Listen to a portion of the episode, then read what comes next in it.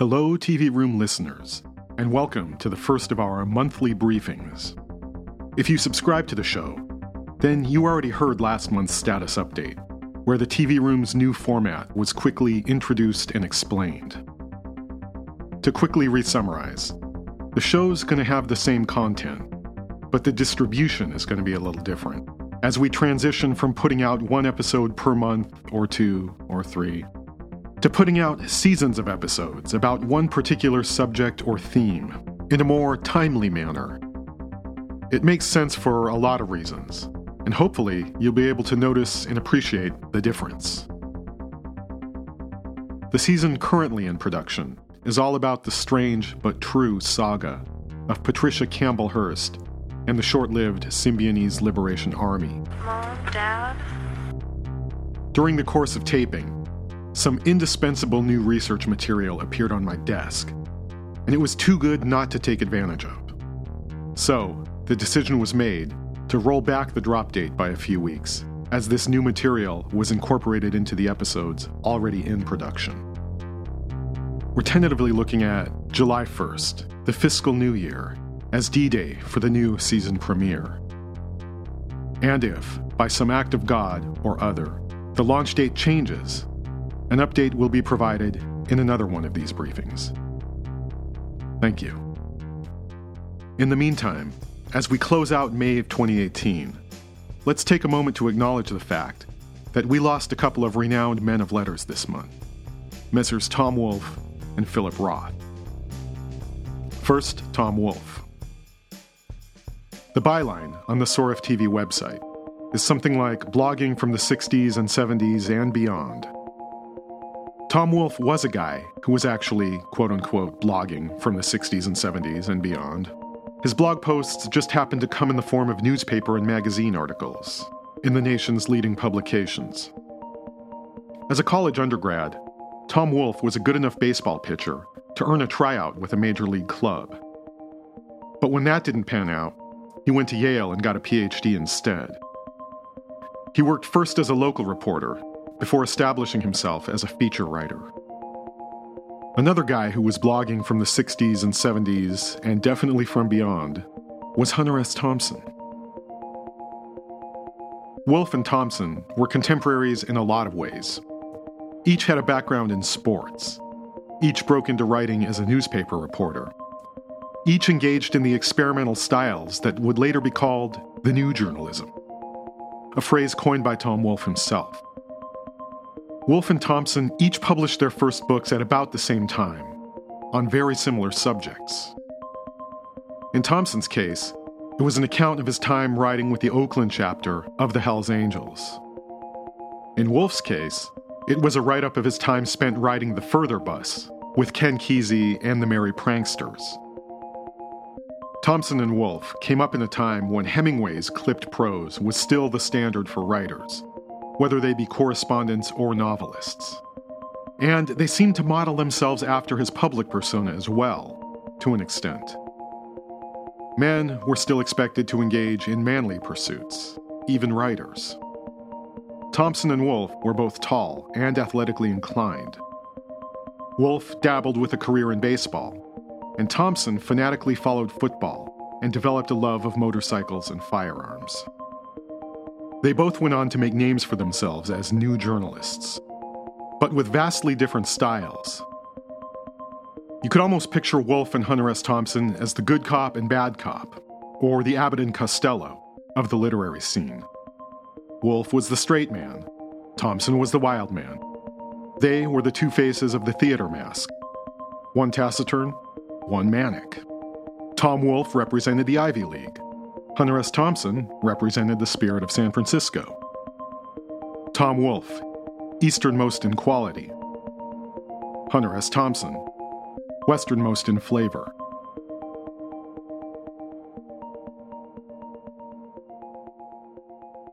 The new journalists grew up with the old rules before going on to break them. Wolfe broke the rules by rioting with the keys on his typewriter. He customized punctuation and spelling he made liberal use of the symbol keys on the top row of the typewriter that most writers simply ignored altogether. He generated screaming headlines. He experimented with format. He even attributed his sources in novel ways. As a sample of Wolfe's style, his first breakthrough article, published in 1963 about the Southern California custom car community, was called There Goes, Vroom Vroom, That Candy Colored Tangerine Flake Streamline Baby. Contained in that title is one set of parentheses, two exclamation points, two dashes, and two deliberately misspelled words. That article traditionally marks the onset of the new journalism movement, a genre coined by Wolfe to include Truman Capote, Norman Mailer, Joan Didion, Gay Talese, in addition to himself, Hunter S. Thompson, and a few others. Whether the new journalists were actually doing anything new is subject to debate. Instead, their novelty seems to be that they wrote less as journalists and more as sociologists and psychoanalysts of what turned out to be very interesting times. Among these notables, Hunter S. Thompson probably has the most celebrity cachet at the moment, but many of the new journalists did try to insert themselves into the popular culture one way or another. Mailer went on the talk shows and made sure that his personal life made the headlines. Capote turned himself into a character, some might say a caricature, and made himself widely available for cameos in high and low places, in front of any camera that would have him. Thompson succeeded on another level, though, even when his actual writing stopped being as impactful. Alone among his peers, Thompson was successful at writing himself into the plot as an actual protagonist of the counterculture, becoming a very unreliable narrator and blaming it on the acid. He had two feature films made about him and his exploits while he was alive, and it's an image that only seems to grow stronger with time now that he's passed. Tom Wolfe hopped aboard the electric acid further bus, but he didn't drink the Kool Aid. He remained the invisible narrator, the undertaker in the white seersucker suit, or something to that effect, quietly taking notes at the back of the bus, while the extroverts took the acid and performed. Wolfe's sober take on riding around with Ken Kesey's Merry Pranksters was given the screaming title Electric Kool Aid Acid Test. Hunter S. Thompson's wild, ether tinged road trip to Vegas has the more prosaic title Fear and Loathing in Las Vegas. Wolfe was a lifelong conservative who grew steadily more conservative when confronted with an increasingly trenchant and ascendant liberal media culture during the late 1960s and 70s. One of his best known pieces is called Radical Chic The Party at Lenny's, which describes the evening he spent as a guest at a formal party hosted by Mr. and Mrs. Leonard Bernstein to raise funds for the Black Panthers. To Wolfe, the whole thing seemed absurd. Wealthy patrician socialites who lived completely closed off from ordinary people, hosting black gown galas for and trying to relate to would be revolutionaries. It's where the term radical chic comes from, obviously. It's also where the term limousine liberal was coined. You can certainly argue that it's unfair to simply dismiss Bernstein and his crew as a bunch of clueless liberals. But what does seem to be clueless is inviting Tom Wolfe to the Black Panther Party and expecting a sympathetic write up just because he happens to be a trendy New York writer.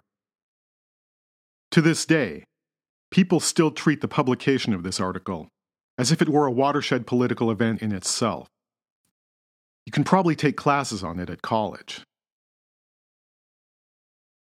Hunter S. Thompson was the bombardier of the new journalists, but Wolfe was the gatekeeper. By the late 70s, Thompson's best stuff was behind him, but Wolfe was just getting started.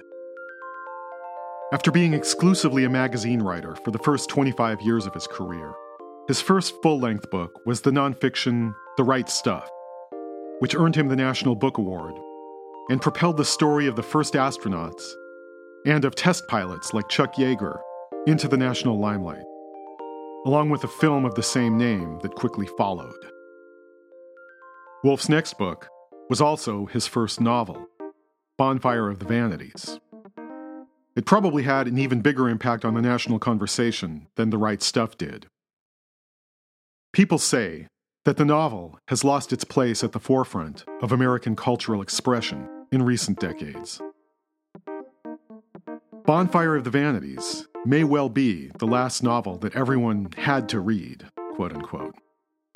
It didn't just start a conversation, it was a conversation about life in the big American city and about life in the greed fueled 1980s. Wolfe died in his longtime home of Manhattan at the age of 88. And just days later, we lost Philip Roth, whom a lot of people describe as the best American novelist of the late 20th century. I guess John Updike would be the other main contender for that title. Roth and Updike were even closer contemporaries than Wolfe and Hunter S. Thompson were. Their first books, Goodbye Columbus, and Rabbit Run were published within a year of each other, in 1959 and 60, respectively, and were both received with considerable accolades. Roth won the National Book Award for Fiction for the collection of stories in Goodbye Columbus. Rabbit Run established Updike as one of the major novelists of his generation and spawned a series of four Rabbit novels, all of which were well received, and the last two of which went on to win Pulitzers.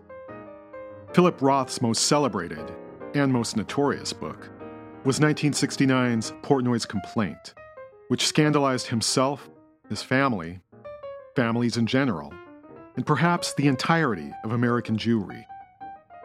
The meteoric success and controversy of this book may have set the course for the remainder of Roth's career, and not in a good way.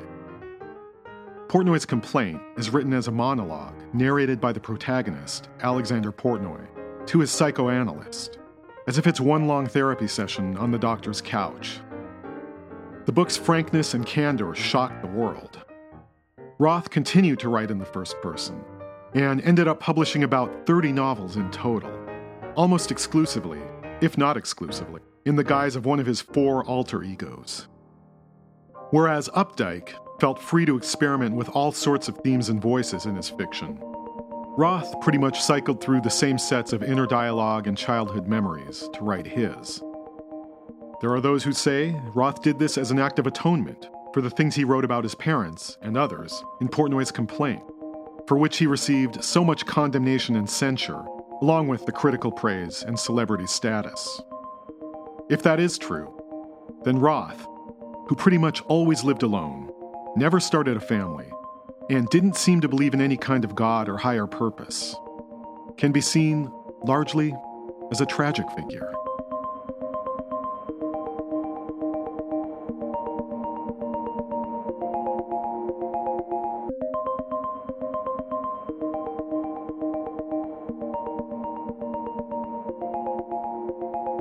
This has been the TV Room Monthly Update for May 2018.